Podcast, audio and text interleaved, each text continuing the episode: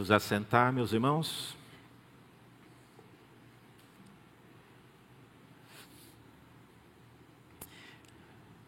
É bom estar de volta ao convívio com pessoas. Eu estive isolado literalmente por alguns dias. Ah, obrigado pelas orações. Eu experimentei o vírus da Covid duas semanas atrás. Logo depois do, do culto de, de posse, e eu, alguém me disse: Olha, você tem que avisar para as pessoas que você teve contato no domingo, caso você tenha cumprimentado ou abraçado alguém.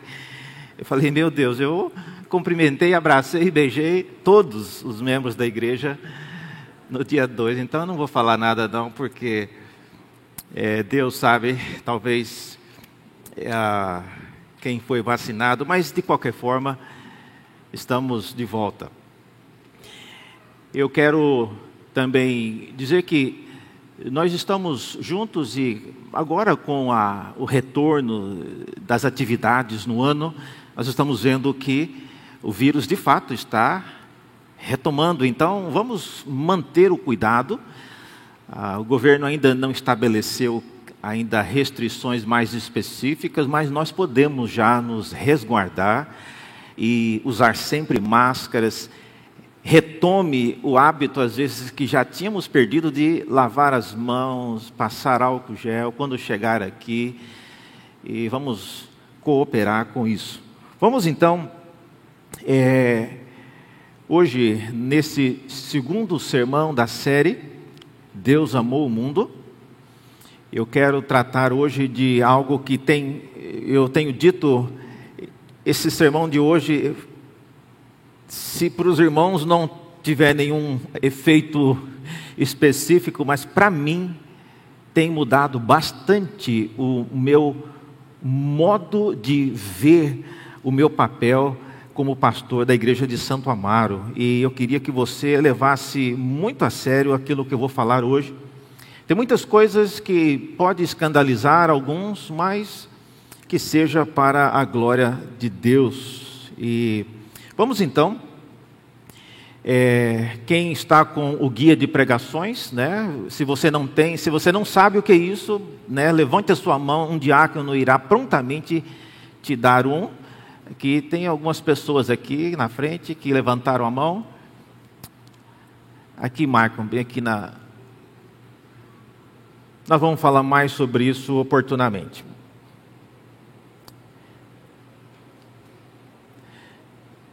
Então vamos ler o texto, Mateus, no capítulo 28,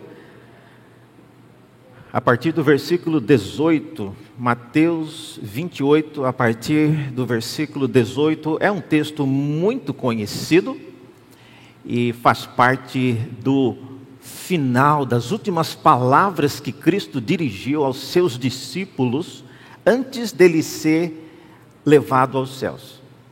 Então, não tem um momento mais crítico, mais importante. Imagine se você soubesse quando seria exatamente a hora, o minuto e o segundo que você fosse partir desse mundo para o outro, se você fosse morrer. E antes da morte, alguém te dissesse: Você tem algumas palavras finais para dizer? Então, é um momento realmente importante. Jesus não está morrendo aqui, mas ele está definitivamente sendo levado aos céus. Então é um momento importante e ele então encerra a sua presença com os discípulos com as seguintes palavras: Portanto, vão e façam discípulos de todas as nações, batizando-os em nome do Pai, do Filho e do Espírito Santo ensinando-os a guardar todas as coisas que tenho ordenado a vocês. E eis que estou com vocês todos os dias até o fim dos tempos. Até aqui a palavra de Deus. Vamos orar mais uma vez, Senhor. Precisamos que o teu Espírito, o mesmo que inspirou esta palavra, possa nos dar agora entendimento possa nos ajudar a abrir os olhos para ver aquilo que os nossos olhos, por natureza, não são capazes de enxergar. Pedimos que o Senhor faça o milagre da compreensão, da transformação, da admoestação, enfim, aquilo para o que o Senhor já designou esta palavra nesta manhã. Oramos assim em nome de Jesus. Amém. Eu gostaria de começar a minha palavra nesta manhã com uma afirmação. Eu sempre gosto de começar com uma afirmação. Mas aí vai. A afirmação é a seguinte: quem não tem, ou não conhece, ou não entende a sua missão, se torna subserviente à missão dos outros. Se você tem dúvidas sobre essa minha afirmação, e se você tem costume de andar, às vezes, de transporte público, eu não sei quantos já tiveram essa experiência. Na, se você parar, por exemplo, na estação Pinheiros, ali, onde a linha amarela encontra com a linha 9 da CPTM, pare ali no, no início de uma escada rolante, fique só parado. Não vai levar um minuto. O que, que vai acontecer? As pessoas vão te perguntar, vão pedir orientação para onde vai, para onde vem e o que vai, o que não faz.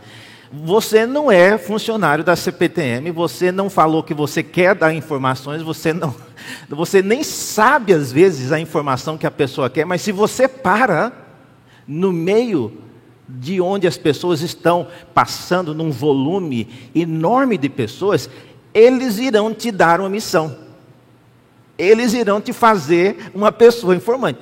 Para onde eu vou? Para onde eu vou? Gente, eu só estou aqui esperando meu amigo, eu não estou aqui para dar informação para ninguém. Mas essa é a verdade por trás dessa minha afirmação inicial. Se você não tem uma missão, ou se você não conhece, ou não entende a sua missão, você acaba sendo escravizado pela missão alheia. Irmãos, se isso é verdadeiro para um indivíduo, isso é muito mais verdadeiro para uma igreja, isso é muito mais verdadeiro para cada um de nós. E uma igreja local precisa ter uma missão definida. E os seus membros precisam saber entender a missão que a igreja tem. E é preciso também que haja um líder que acompanhe um líder que monitore que aquela missão está de fato sendo levada a cabo. E aqui uma rápida palavra sobre essas três palavrinhas: definida, entendida e acompanhada. A missão, eh, meus irmãos, não é algo que você descobre ao longo da caminhada. Ah, vamos começar uma igreja aí, vamos ver. Aí com o tempo a gente vai descobrindo o que é que a gente faz, o que, que vai dar certo, o que vai dar errado. Não. A igreja é algo que tem uma missão. A missão foi dada por Cristo e nós não inventamos, nós não testamos coisas novas que podem ou não funcionar. A missão não pode mudar toda vez que você quer atingir uma coisa nova, você quer fazer um novo empreendimento, mas não combina com a missão da igreja. Então, vamos, vamos mudar então a missão da igreja para a gente conseguir fazer o que quer. Não. A missão, ela determina aquilo que a igreja quer fazer. Eu, às vezes, ou minha esposa está fazendo um curso de administração e às vezes ela compartilha ideias que os professores falam. E esses dias ela falou algo interessante que algumas empresas analisadas por especialistas, ah, vendo empresas que deram muito bem no mercado, e o que, que eles fizeram que justifica às vezes o sucesso naquilo que eles fazem. E uma coisa interessante que foi identificada é que essas empresas deixaram bem claro na missão aquilo que elas não iriam fazer. E às vezes não, não é só o que você faz, mas é, é o que você deixou claro: isso aqui eu não vou fazer. Se chegar algum dia e que precisar disso, eu já decidi que eu não vou fazer. E às vezes pessoas e às vezes instituições e igrejas acabam fazendo coisas que foram pressionadas a fazer, mas que não eram a sua missão. E porque elas não tinham definido de maneira clara, não, isso aqui nós não vamos fazer. Se chegar o momento e que precisar fazer disso, nós não vamos fazer. Nós vamos contratar, nós vamos terceirizar, mas isso nós não vamos fazer. Então, a missão, ela tem que ser entendida. A missão também ela tem que ser acompanhada. Qual o valor de você estabelecer uma missão para uma empresa, para uma igreja, e se não tem ninguém para acompanhar o desenvolvimento dessa missão? Ou, ou, imagine, se o funcionário da empresa tem que lembrar o seu chefe, patrão, na verdade a missão da, igreja, da, da empresa não era essa, essa ou aquela? Não, se ele tem que fazer isso para o seu patrão, a, a missão não vale absolutamente nada. Então, são três coisas básicas e que precisam ser consideradas. E diante dessas, eu pergunto então a, a pergunta que não quer calar: qual é a missão da igreja? Qual é a missão da igreja? E essa resposta, meus irmãos, ela é determinante para que eu saiba qual é a minha missão no mundo. Eu tenho que saber qual é a missão da igreja, porque eu sou parte dessa igreja, eu sou membro.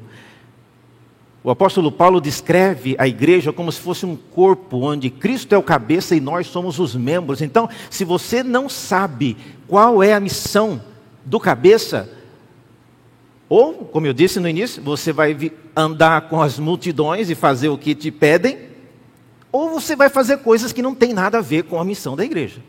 Das duas, uma. Mas qual é a missão da igreja?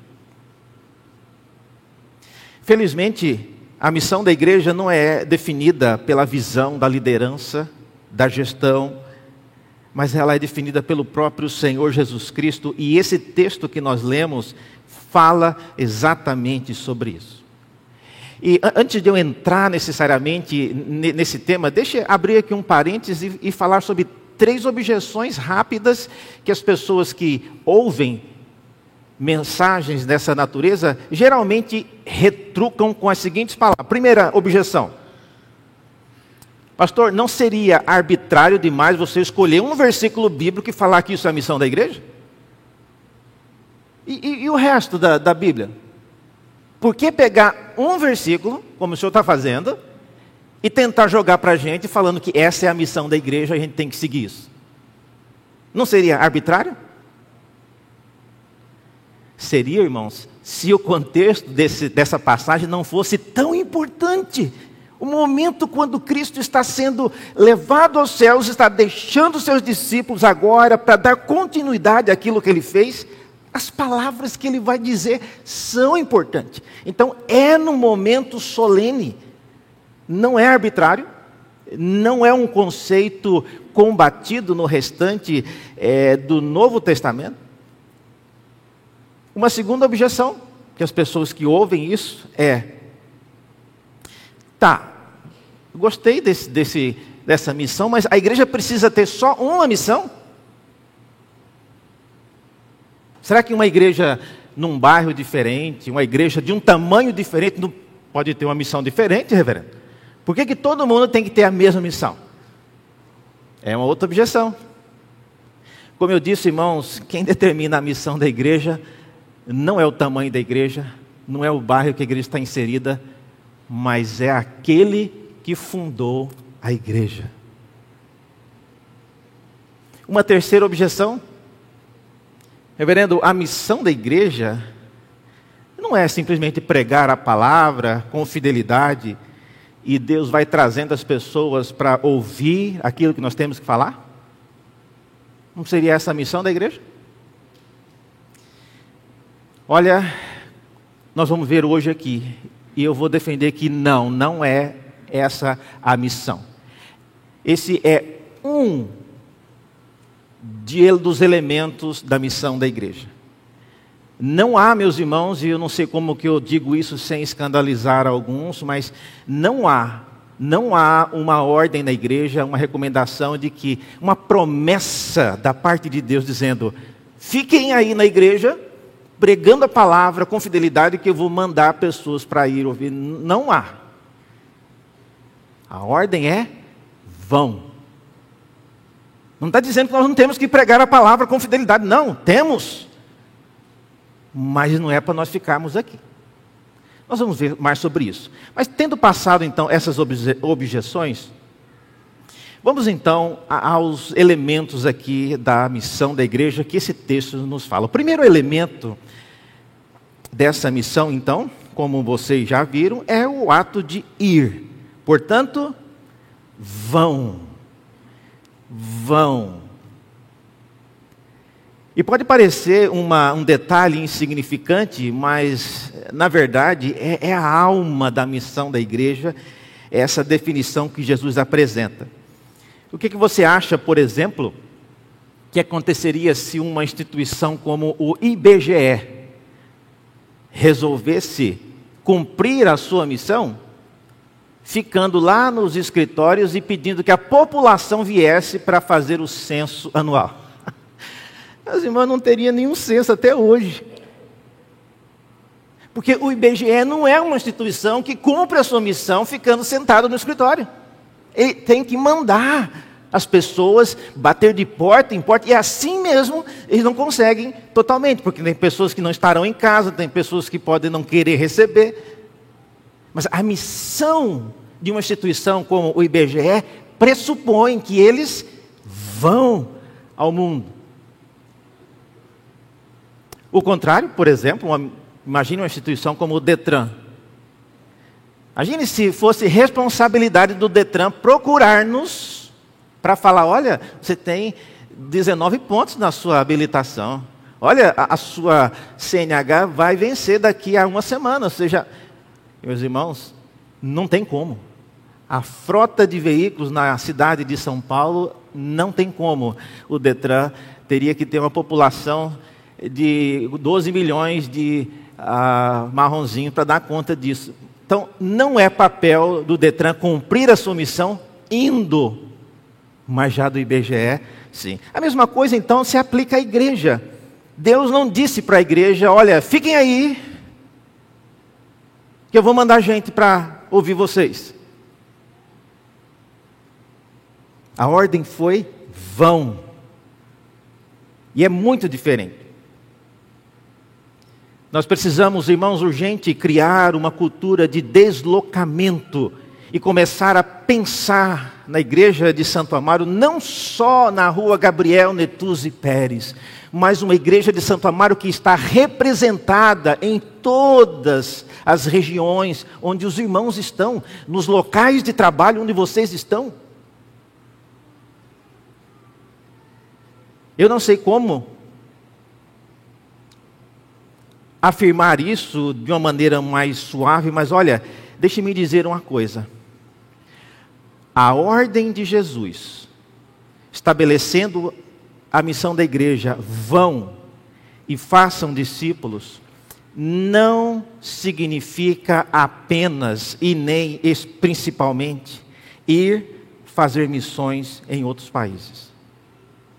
Isso às vezes está impregnado na nossa mente quando a gente lê textos como esse, a gente já pensa logo em missões, já pensam em missionários ao redor do mundo. Não. Agora veja, eu estou dizendo que não significa isso, não significa principalmente e nem exclusivamente. E eu vou provar por quê. Com o, o crescimento da população global, e com a propagação do cristianismo para todos os continentes da terra, com o grande deslocamento que aconteceu nos últimos 50 anos das pessoas do ambiente rural para os grandes centros urbanos. Hoje, meus irmãos, o desafio de ir ao mundo é bem diferente. Veja alguns dados, vamos pensar um pouco agora com números. Vamos pensar no, no, no, contexto em que Jesus falou esse Mateus 28. A população do Império Romano, por exemplo, é estimada entre 50 a 80 milhões de pessoas, todo o Império Romano. E quando eu falo Império Romano, eu não estou falando só da cidade de Roma. Estou falando de todas as nações que o Império Romano conquistou. Era o mundo da época.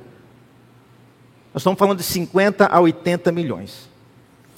E isso aqui não é uma projeção, não. Houve um censo no ano 47 depois de Cristo, é, é o que a gente tem registrado hoje pelo imperador Cláudio. Ele, ele fez um censo. Então é por isso que a gente tem esses números. E nessa época, as três grandes metrópoles, as maiores cidades daqueles dias, eram três. A primeira delas era Roma. Roma tinha um milhão de habitantes.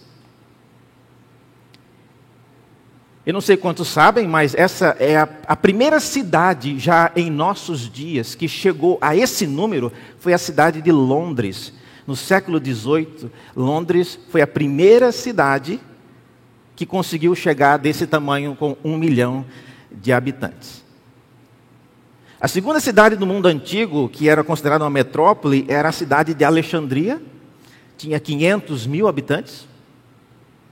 E a terceira, Antioquia da Síria, com 250 mil habitantes, a cidade de onde saiu a igreja uh, que Paulo estava para fazer missões.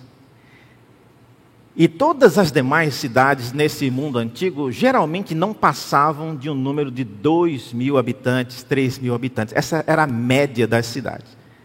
Ou seja, nos dias de Cristo, irmãos, o cumprimento da ordem vão e façam discípulos de todas as nações exigia de fato um deslocamento, porque a região onde Cristo veio, onde ele nasceu, onde ele discipulou os seus doze discípulos, era uma região, é, era um fim de mundo.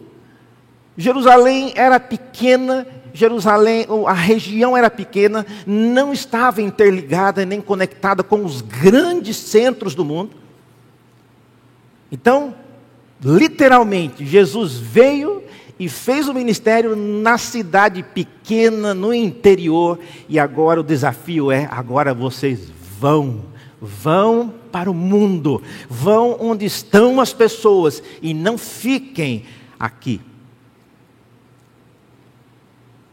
Qual é a situação hoje? Vamos pensar agora na, na, na nossa região onde a igreja de Santo Amaro está inserida.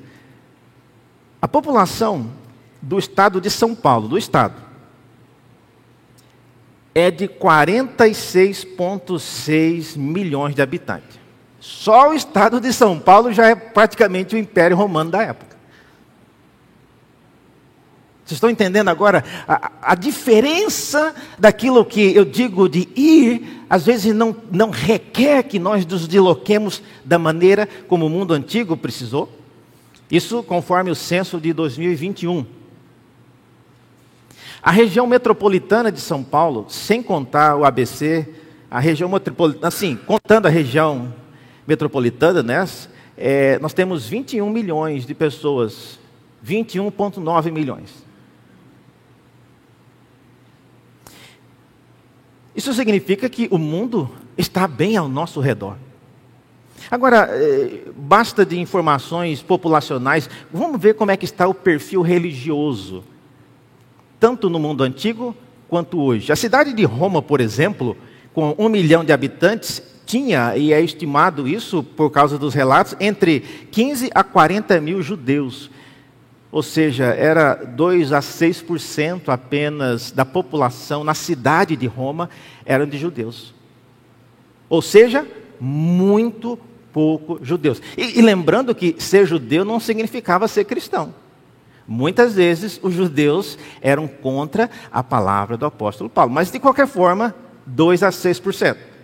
Em Alexandria, com cerca de 500 mil habitantes, tinha 100 mil judeus. Olha só, muito mais. Muito mais. A cidade de Antioquia, não há relatos de quantos judeus tinham ali, a cidade de 250 mil habitantes, mas como eu disse, é, ser judeu naquela época não necessariamente significava ser cristão. Ou seja, a igreja primitiva não iniciou, meus irmãos, em grandes centros. E o que Cristo ordenou, vão, é para que o povo, os discípulos, saísse daquele reduto e fosse em direção ao mundo, levando a mensagem do Evangelho. Como é que está o perfil religioso do Brasil hoje? Em 2010, foi o último censo que o IBGE fez, e mostrou, fez perguntas sobre a religião. Então, foi perguntado no censo de, de, 2000 e, é, de 2010 qual é a sua religião. E o IBGE chegou nesse seguinte quadro aqui: há três grandes grupos ou categorias. Primeiro, católicos romanos, com cerca de 6 milhões de pessoas disseram que eram católicos romanos. Em segundo lugar, os evangélicos. Eu estou arredondando os números aqui, porque não, não faz sentido ficar colocando todos os, os mas estou arredondando. Evangélicos, 2 milhões. E ter, o terceiro grupo, espíritas, 500 mil. Então, essas foram as três grandes categorias. Quem são esses evangélicos? Se você olhar agora dentro da categoria evangélicos, olha, eu sei que muitas pessoas, antes de eu mostrar esses números aqui, geralmente iriam pensar primeiro na Igreja Universal, ou na Igreja Internacional da Graça, essas coisas, mas pasmem, às vezes nós vemos essas igrejas que fazem muito barulho, muitas coisas que são feitas, mas elas não são tão grandes como a gente imagina. Veja, nesse, nessa estatística, então, em primeiro lugar, vem a igreja é, Assembleia de Deus com 500 mil. Ah, lembrando, gente, quando eu falo aqui, o, o, IBGE também não está perguntando qual igreja é Assembleia de Deus. Não, é, é, o que a pessoa falar. Não estamos entrando em detalhes. A Igreja Assembleia de Deus tem várias ramificações, eu não estou fazendo nenhuma delas. Mas, em primeiro lugar, a Igreja Assembleia de Deus. Em segundo lugar, pasmem, a Igreja Congregação Cristã do Brasil, a Igreja do Véu. 199 mil Olha só. Eu fiquei impressionado, eu não achava que tinha tanto, tanto da igreja congregacional no Brasil. Em terceiro lugar, vem a Igreja Universal do Reino de Deus, com 126 mil. Isso na cidade de São Paulo, não é no Brasil. A Igreja Presbiteriana, não, vem, a, o próximo é a Igreja Batista, com 117 mil a igreja adventista, com 77 mil, e aí vem, eh, não está na ordem, mas aí tem muitas igrejas, eu não vou colocar todas, mas a igreja presbiteriana, no, na cidade de São Paulo, ou seja, no, no grande, na, o ABC e mais a cidade de São Paulo, são 38 mil. Tá? E na igreja de Santo Amaro, nós temos 841 membros com mais de 18 anos. Meus irmãos, o que, que nós vemos nisso aí? O que, que isso nos mostra? Isso nos mostra, sim, que a população saiu dos lugares mais remotos e se alojou ao nosso lado. Mas não se enganem, o mundo está ao nosso lado, mas ele não está batendo a nossa porta. Às vezes nós somos acostumados a ouvir falar que há um grande êxodo de pessoas das igrejas pentecostais vindo para as igrejas reformadas, porque eles gostam de ouvir a palavra reformada. Isso não é verdade. Olhe para os números. Onde está esse êxodo? Eu não estou falando que não tem vindo pessoas das igrejas pentecostais. Não, não é isso.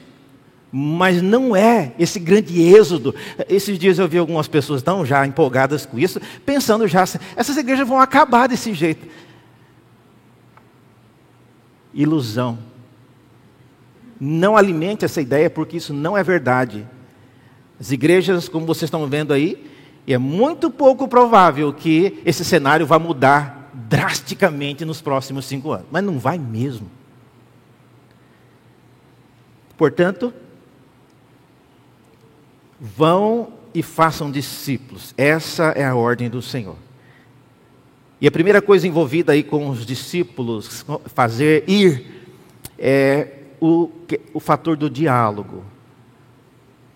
E não é apenas passear, fazer um turismo ou conhecer as cidades, os locais, os bairros de São Paulo. Quando Cristo nos desafiou a ir, Ele estava nos mandando a envolver com um diálogo, estabelecer é, conversas, criar vínculo com pessoas.